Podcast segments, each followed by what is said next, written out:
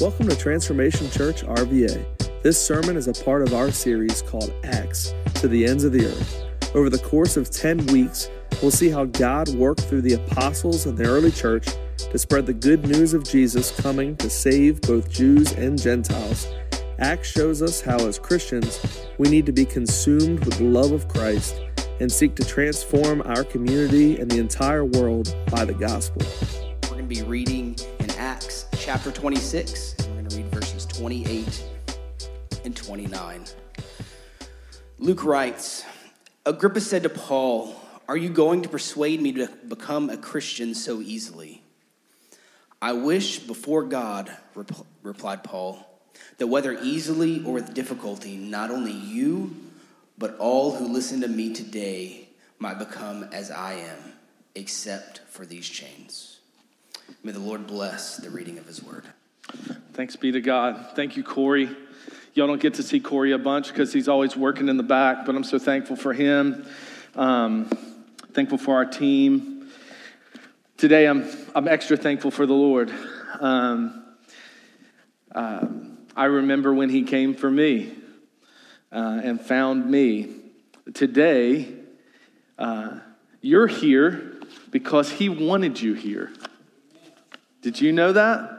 You may not have known that, but He wanted you here today, and I'm just so thankful that you are here. Y'all are quiet today. Y'all are quiet today. Um, if uh, you, have you ever been in a church where if you're a visitor, they make you stand up? you should have seen all our visitors' faces. I'm not going to make you stand up. um, turning your Bibles to Acts chapter 24. Um, Corey read out of um, chapter 26. We, we're going to finish the book of Acts today. We've been in the book of Acts for 12 weeks. Can you believe it? 12 weeks. We've been walking through the book of Acts, and um, we're going to finish it up today. Today is also Palm Sunday. Um, if you have not been in church your whole life, you probably have no idea what that means. Um, what that represents, it, Palm Sunday is always the Sunday before Easter, and what it marks is uh, when Jesus arrived in Jerusalem, in Israel, in the Middle East, just trying to get you over that way. He arrived in Jerusalem, and what all of the Israel, uh, what all the Jews thought at this point was this that Jesus was going to arrive in Jerusalem and overthrow the government. And that's not why he came. In fact, he came to die. He came to die, and he came to die for you. Um, today, um, we're going to look at that. We're also going to finish the book of Acts, but um, any history fans? Does anybody like history? Oh, good. None of you. Excellent. No, I'm just. well, why are the history fans so shy? Right here, Pastor. Um, you're going to get a treat today um, because we're going to talk a little bit about how you ended up here. Um, in 24, let, let, me, let me fill in some gaps. So we have gotten all the way from Jesus dying on the cross, he rose again. Um, and the 120, they're all gathered together in the upper room when the Spirit falls. And I'll go back to the beginning of Acts here. Um, in chapter one, we found the, the um, kind of the theme for the entire book of Acts in chapter one, where it says this. Um, chapter 1, verse 8 says, But you will receive power when the Holy Spirit has come upon you, and you will be my witnesses in Jerusalem and all Judea and Samaria and to the ends of the earth. What we have done for the last 12 weeks is we've seen it go from Jerusalem. Y'all remember when we were in Jerusalem? Peter was preaching, he stepped out, speaking in tongues, uh, proclaimed the very first gospel message that you killed Jesus. It was your sins that put him on the cross. You realize that? All of you are pronounced guilty. There's no, maybe, maybe I should have preached on this back then, um, but there, there's this, some of us have this attitude that you've earned the cross, that you've been good enough. You were raised by a Christian family, maybe. You were raised in the church, and you earned it. Let me tell you something. By all counts, everyone under the sound of my voice has earned a guilty status. You're all guilty. So if you've come in here and you already knew you were guilty, boy, is that a freeing thought. You did not have to come in here worthy because you weren't worthy and none of us were either. While we were yet sinners, right? That's what Romans says. He died for us. And so today, uh, that message is what spread all throughout the Middle East, up into Turkey, which is referenced in Acts as Asia, all through Turkey. We saw it go into Greece. Um, and now, after these missionary journeys, Paul has made it back to Jerusalem. There's a riot started. He ends up arrested. There was a plot to kill him. Have you ever had a plot made against you to kill you? No. Oh, Dewey. Oh, my word. I have to hear that one. Goodness gracious. I expected no hands on that question. We're having coffee afterwards, sir. That was. I'm not going to be able to preach now. My mind just went like James Bond. wow. What did you do? I'm just kidding. I don't want to know. I don't want to know. I know what Paul did, though. I know what Paul did. Um, Paul proclaimed the gospel. Jews did not like it. Did you know this? That when you preach the gospel, and if you haven't seen this in the book of Acts, you should know by now, when you preach the gospel, not everybody's going to like it. In fact, as we preach the gospel in here every Sunday, you are going to feel even as a Christian, you will feel the gospel rubbing up against the sinfulness in you. And my hope is that the Holy Spirit convicts you of anything that is not of Christ in you and that you leave here different. That's what happens when we make much of Jesus in this place. So, Paul, this riot gets started. There's a plot to kill him. Um, and then we found, they found out about the plot. And so at the end of 23, we found Paul um, is kind of being protected um, uh, in uh, Caesarea uh, so that people don't kill him.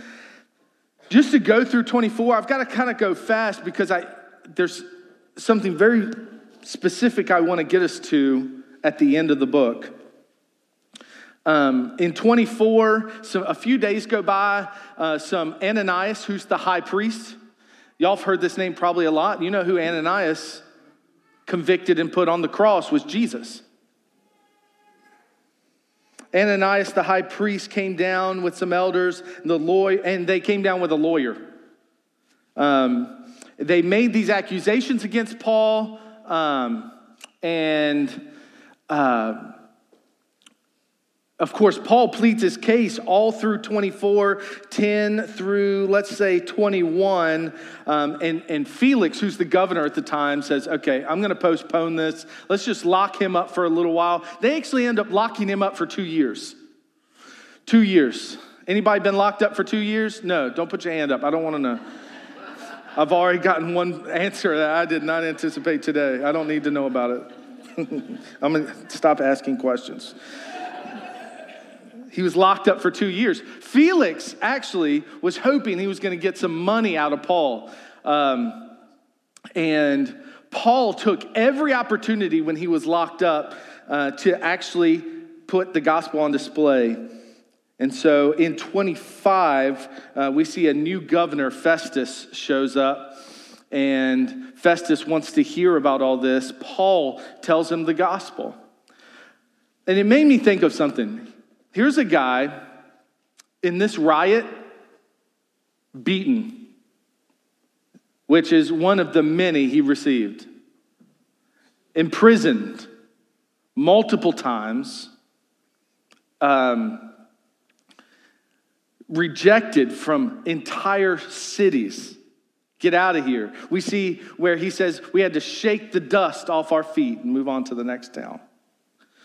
Um, Paul has not had a easy go of it, but at every opportunity, he puts Jesus on display. I wonder how many of us in our day to day lives, and, and I, I'm sure many of us will say, hey, life is not easy, right? Anybody got it easy in here? Okay. Look, if you don't have it easy, you came in today, you're like, man, my life is a wreck. Welcome. I think some of us, which is kind of opposite of Paul and really anyone in the New Testament who faith in Acts as we've walked through the first church here, they all faced opposition. Their lives were not easy yet. Out of them flowed the gospel message.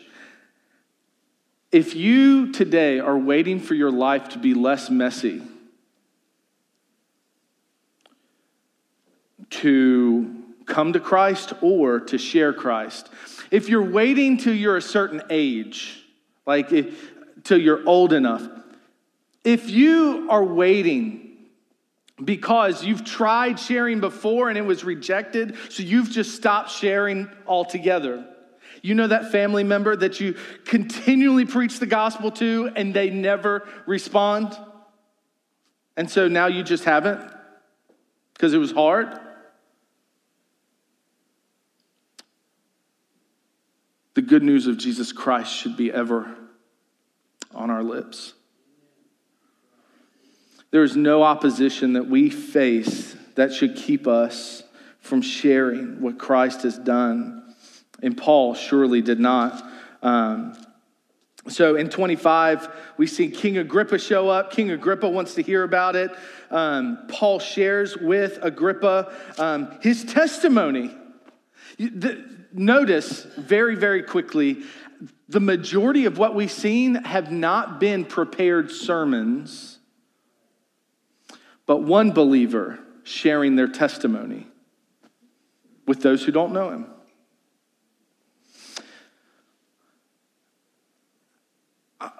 I'm going to poll the room, and I actually want your answer this time. How many of you, and look, don't be ashamed if you haven't, okay? How many of you have ever shared your testimony of how Christ saved you with someone else? Yeah, look at that. Here's one. How many of you haven't? Yeah, okay, that's good. See, there's hands. Look, you don't have to be embarrassed. Your testimony is your primary vehicle for the gospel. Did you know that? Your testimony is your primary vehicle for the gospel. You don't have to be an evangelist. You don't have to be a pastor. You don't have to be on staff at a church. We said last week, right? The moment you are saved, you become an empowered witness. Thank you, Michael. So Paul tells Agrippa, Agrippa's like, Are you trying to? Um, I wish, uh, he says, Are you going to persuade me to become a Christian so easily? And Paul says, I wish before God that whether easily or with difficulty, not only you, but all who listen to me today might become as I am, except for these chains. I wish you would just picture this. He's in chains, he's been bound up, he's been in jail for two years, and he's saying, I wish you would get saved. Can, can I just put all my cards on the table? This is not a bait and switch in here. I want you to be saved. The reason you're here, the reason we proclaim the gospel is for you to come to a saving knowledge of Jesus Christ. There's no other goal. There's no other goal. Everything else is a byproduct of that. Paul's cards were always on the table. I want you and your everyone listening to me today to be saved. I want you to be just like I am, except for these chains. I can almost see Paul raising his chains up.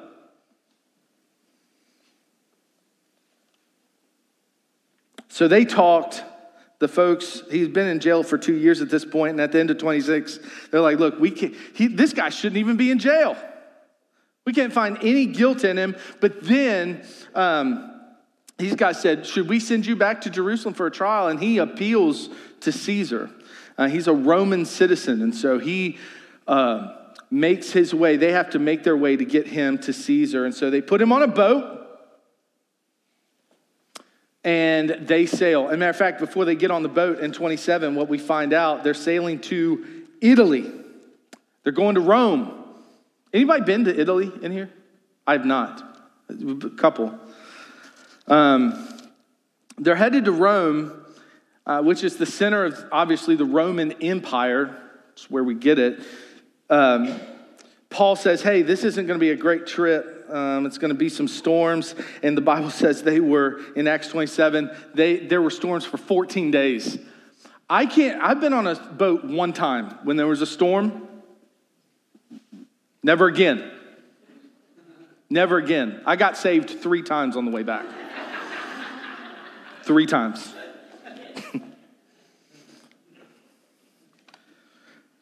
Pleaded with God for my life and my soul. They were on a boat in a storm for 14 days. They thought, they thought this is it. This is going to be over. In fact, Paul, which is so interesting, this is so interesting. Paul stands up on this boat in the middle of this storm, similar to Jesus, who was asleep on the boat in the middle of a storm. He gets up and he says, Jesus says, Oh, ye of little faith. You remember this story? And he tells the storm to calm. Well, Paul stands up on this boat. He says, Don't worry, guys, we're all going to be okay. I saw an angel last night. He said, The boat's going to get trashed, but you're going to be just fine. And what happened? The boat was trashed. They wrecked on Malta. They met, and, and then we see this um, really cool kind of story, a little reminiscent maybe, uh, Paul, they land on this island, shipwrecked. Anybody know any shipwrecked TV shows? Oh. yeah, Gilligan's Island. It was a little different, but um, they shipwreck. They meet these people in Malta. Their hospitality was great. As a matter of fact, there's a story of Paul getting up some firewood. They had to start a fire. Have y'all ever heard this story? He's gathering up some firewood. If anybody ever gathered firewood, okay, what's the first thing somebody tells you when you go to gather firewood? Anybody? Watch out for snakes. I don't know if it's because of this or just that's where snakes hang out, uh, but Paul picks up some firewood now, Paul's a boss. Boss. I don't do snakes. I don't do snakes at all. I don't care what kind. Some of y'all are like, oh, you know, the black kind's good. You know, they keep rats and other snakes away. And I'm like, yeah, no, no, that's not okay. It's not good for my emotional. I, like I, I feel like I need therapy after um, I see a snake.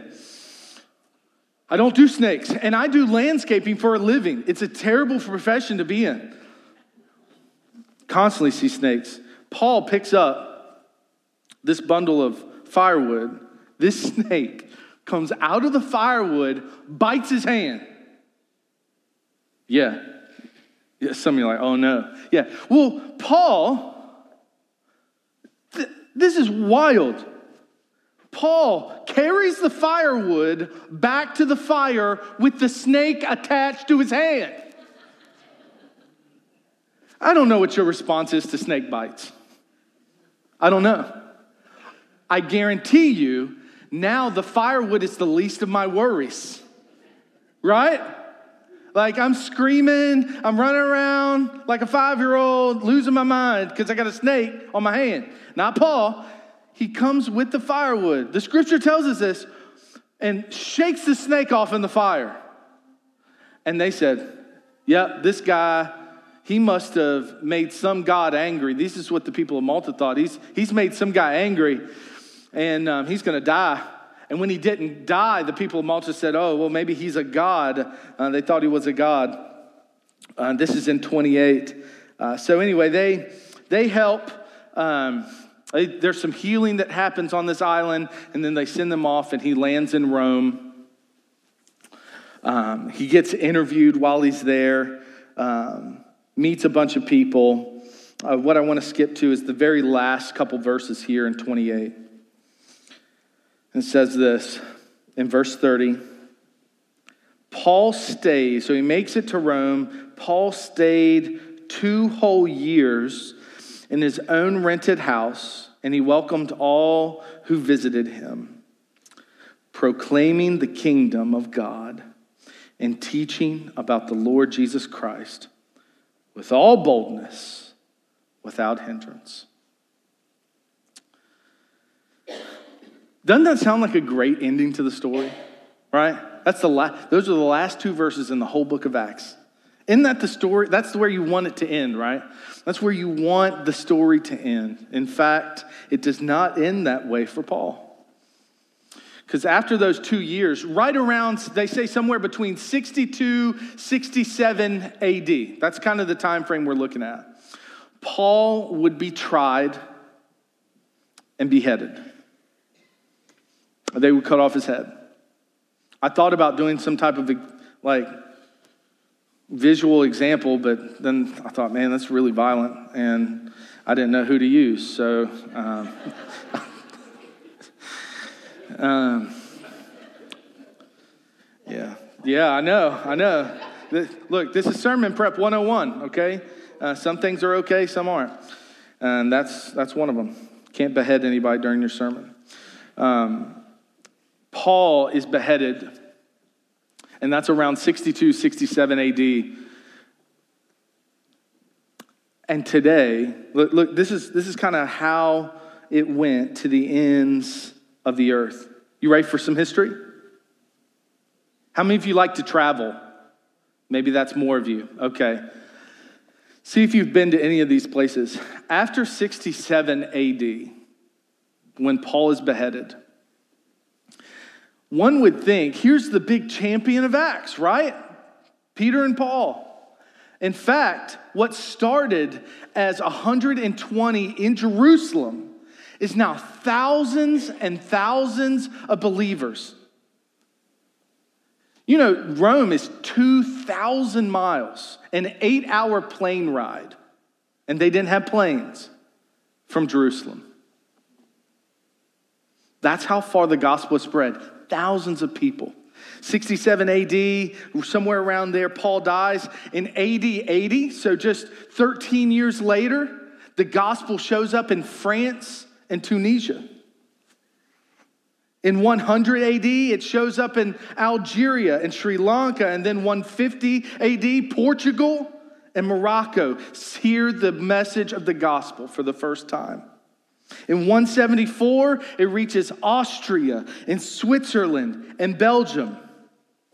In 328, it gets into Africa for the first time. We see missionaries in Ethiopia in 328. In 595, our first missionary, St. Augustine. Have you ever heard of St. Augustine? He um, sends folks, a group of them went to England. 10,000 people saved the very first year in England. In 635, first missionaries arrived in China. Some of you may think we just started um, trying to reach into China. We've been reaching into China since 635 AD. In 740, Irish monks take the gospel to Iceland. And it doesn't reach Norway until 900. By 1200 AD, the Bible is now in 20 or 22 languages. In 1491, missionaries arrive in the African Congo, and just a few years later, we would see the first Kenyan Christians. The Pope at the time wanted to get the gospel into the New World, as they were calling it then. And so they sent priests with Christopher Columbus on his second journey to the New World. 1531, missionaries' work begins in Mexico. 1550, John Calvin sent a team to Brazil. In 1640, Jesuit missionaries land in the Caribbean. Anybody been to the Caribbean? Well, some of y'all were like, no. Some of y'all are kind of upset that you haven't been there, and you should be. You should go. The gospel got there in 1640. In 1730, we saw the Great Awakening. Have you ever heard about the Great Awakening? George Whitefield, Jonathan Edwards, Sinners in the hands of an angry God. They're preaching this great awakening revival in 1730 throughout the colonies. In 1814, there's a mission started in Richmond, Virginia called Branch's Baptist Church in 1814, right up the road. They were a mission for several years until they were planted out of Chesterfield Baptist Church, which was um, a different Chesterfield Baptist, not on Hull Street, not the one we know now. It's a different one. Branch's Baptist Church was in 1814, and they um, grew and grew and grew until 1912. Um, they built their very first sanctuary out of brick because the wooden, the wooden church they were in right up the street was not sufficient anymore. And then they built a new sanctuary actually in 1948, but just a couple years prior to that, in 1946, January 1st, 1947, a group of 12 people met in the home of Mr. G.P. Trent and had a prayer meeting on New Year's Day. After joining together in Bible study and prayer, receiving much joy and happiness, these services of these 12 people continued week after week and grew. Reverend Leland Waters, who worked as the superintendent for the Baptist Association, had a large home, and so they would meet in his home. Through the efforts of Mr. Kane and Reverend Waters, they set up a tent. And then in June of 1947, they had their first Sunday school and worship service, and 30 people attended. Enrollment began to grow and grow and grow, and eventually they just they realized they needed some more organization, and so they reached out to Branch's Baptist Church and said, "We need some help." And so Branch's Baptist Church adopted what would in 1949 become Southside Baptist Church. And Southside Baptist Church would begin in a tent right here. And then the church would grow and grow and grow until they had to, um, a, a building was sold for $100. A building was sold that used to be the chapel at Fort Lee and it was cut up in sections and placed right here, a white building that many of you will remember.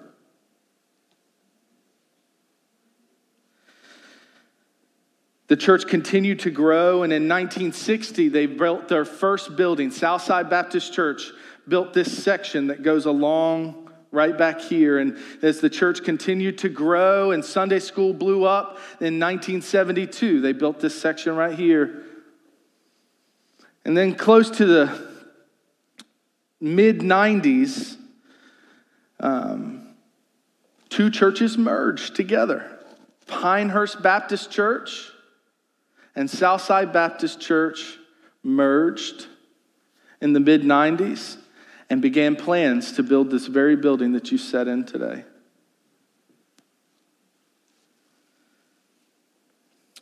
Many pastors, many faithful people, many of those in this room today. Buddy Sprouse. Stand up for me, Buddy. Can you do that, Mr. Buddy? Buddy Sprouse was a charter member here in 1949.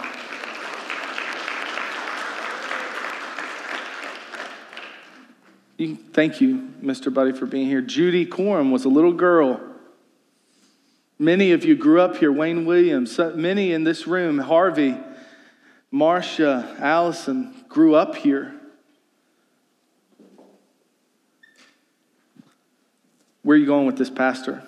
Just a few years later, turbulent times. The church needed some revitalization, and 30 retirees and a couple others who were still working let this young guy come in, and we began preaching the gospel new and afresh. And decided that we wanted to get the gospel into every dark corner of this community, new and again. And so, Transformation Church, which is Southside Baptist Church, is, a matter of fact, we're technically still, according to the IRS, Southside Baptist Church in North Chesterfield. Transformation Church was the next chapter. We closed no book on Southside Baptist Church. God started a new chapter here at this church that started in a tent and a mission that was started by faithful people who saw the need for the gospel in this area Hear me. That's how you got here.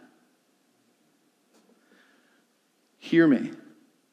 Today, you and I can trace our roots back to 120 people that looked eye to eye with the risen Christ.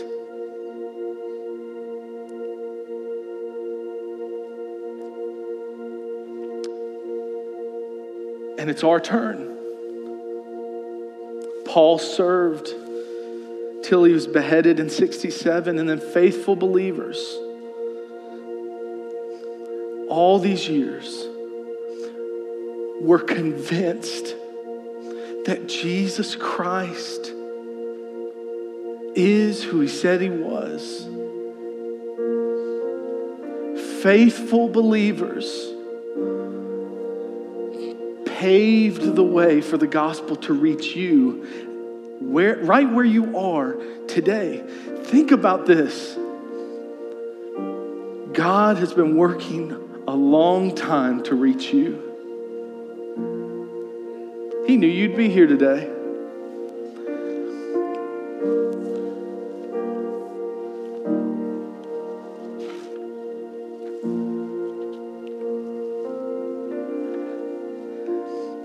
Two thousand years ago ish, Jews waved palm branches as Jesus made his way to the cross for you. And it sent into effect the cross, the price paid, sent into effect this ripple that would ripple across Jerusalem and Judea and Samaria and to the ends of the earth, right to my heart to your heart.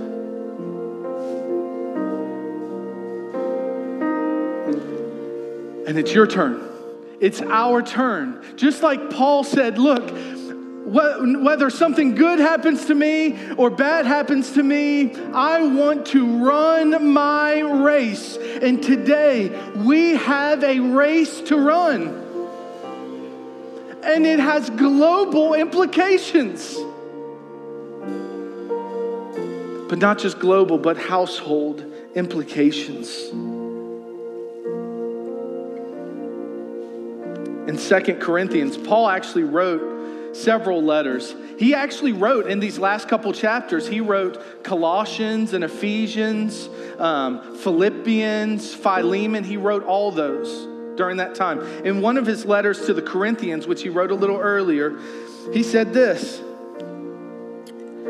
2 Corinthians 5 and verse 14. For the love of Christ compels us, since we have reached this conclusion if one died for all, then all died. And he died for all, so that those who should no longer live for themselves, but for the one who died for them and was raised, he was talking about you. He was talking about Christ dying for you. Next week, we celebrate Easter. We don't just celebrate that he died and paid the penalty for your sin we celebrate a risen Savior who conquered death.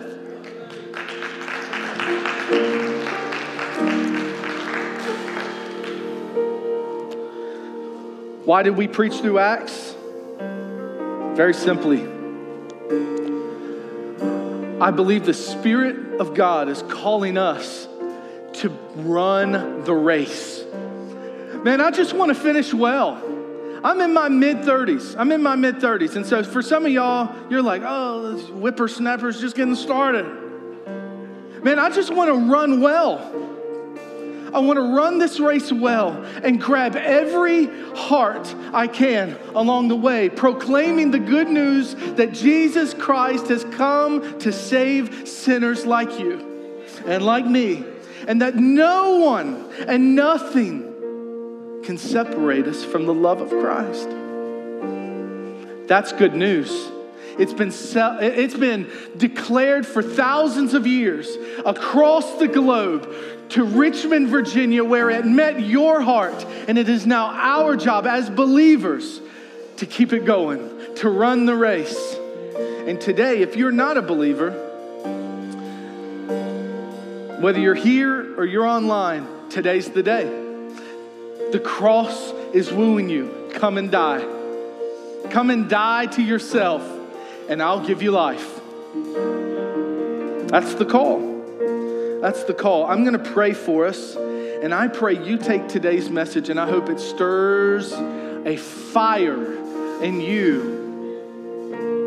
to run, to run well until the day He takes my last breath I wanted to say of the Lord that He is good and His mercy endures forever, and His love covers a multitude of sins. It is as true today as it was 2,000 years ago. And it is true for you as it is anyone else. I don't care what you've come in with today, what your history looks like, it covers it. And so that's what I want to declare. And that should be what our hearts declare. Whether we're in high school and we're declaring it to our friends in the classroom, whether we're, it's at our job sites, whether it's in my home where nobody else believes in God, but I do. It, it, it's in our neighborhoods where they went door to door yesterday at Crystal Lakes Apartments. I hope you've invited someone next week I hope you've invited someone next week because what we're going to talk about is that exact exchange how Christ took your place and exchanged it for life. It's true. Hey, look at your neighbor and say, It's true. It's true. Father, today, thank you that your hand reached down and found me. Thank you, God for the people you have used to push your good news across the globe. I know, Father, that if we lift up your name, all men will be drawn unto you. And so, Lord, I ask that if your spirit is whispering to a heart today, come, that they would come, that they would receive you as Lord that they would give up trying to fix it on their own and recognize you as the answer they've been looking for. Thank you for faithful believers that run the race well. That this today, Transformation Church, is just going to be faithful today and tomorrow, and is for as long as you have us. And we want to send people out to go and tell the good news that you have saved us. God, I am confident that you today are continuing in 2022 to build your church. And I want to be a part of it. I want to be a part of it, God. I'm so thankful that you would use this imperfect vessel to help build your church here, today, now, so that others would come to know the saving grace that you give freely. Thanks for streaming this audio from Transformation Church RVA, located in Richmond, Virginia. For more information, check out our website at www.transformationrva.com.